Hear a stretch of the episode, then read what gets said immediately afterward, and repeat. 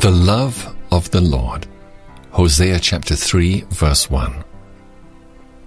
Believer, look back through all thine experience and think of the way whereby the Lord thy God has led thee in the wilderness, and how he hath fed and clothed thee every day, how he hath borne with thine ill manners, how he hath put up with all thy murmurings and all thy longings after the flesh pots of Egypt how he has opened the rock to supply thee, and fed thee with manna that came down from heaven.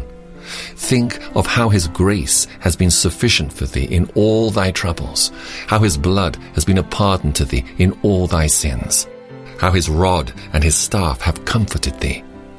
When thou hast thus looked back upon the love of the Lord, then let faith survey his love in the future for remember that Christ's covenant and blood have something more in them than the past. He who has loved thee and pardoned thee shall never cease to love and pardon. He is Alpha, and he shall be Omega also. He is first, and he shall be last. Therefore bethink thee, when thou shalt pass through the valley of the shadow of death, thou needest fear no evil, for he is with thee. When thou shalt stand in the cold floods of Jordan, thou needest not fear, for death cannot separate thee from his love. And when thou shalt come into the mysteries of eternity, thou needest not tremble.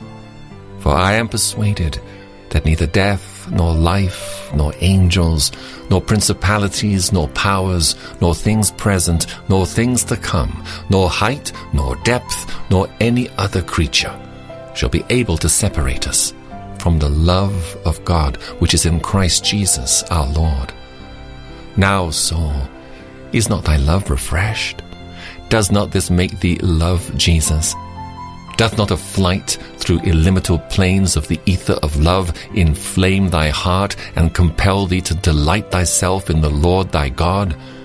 Surely, as we meditate on the love of the Lord, our hearts burn within us, and we long to love Him more.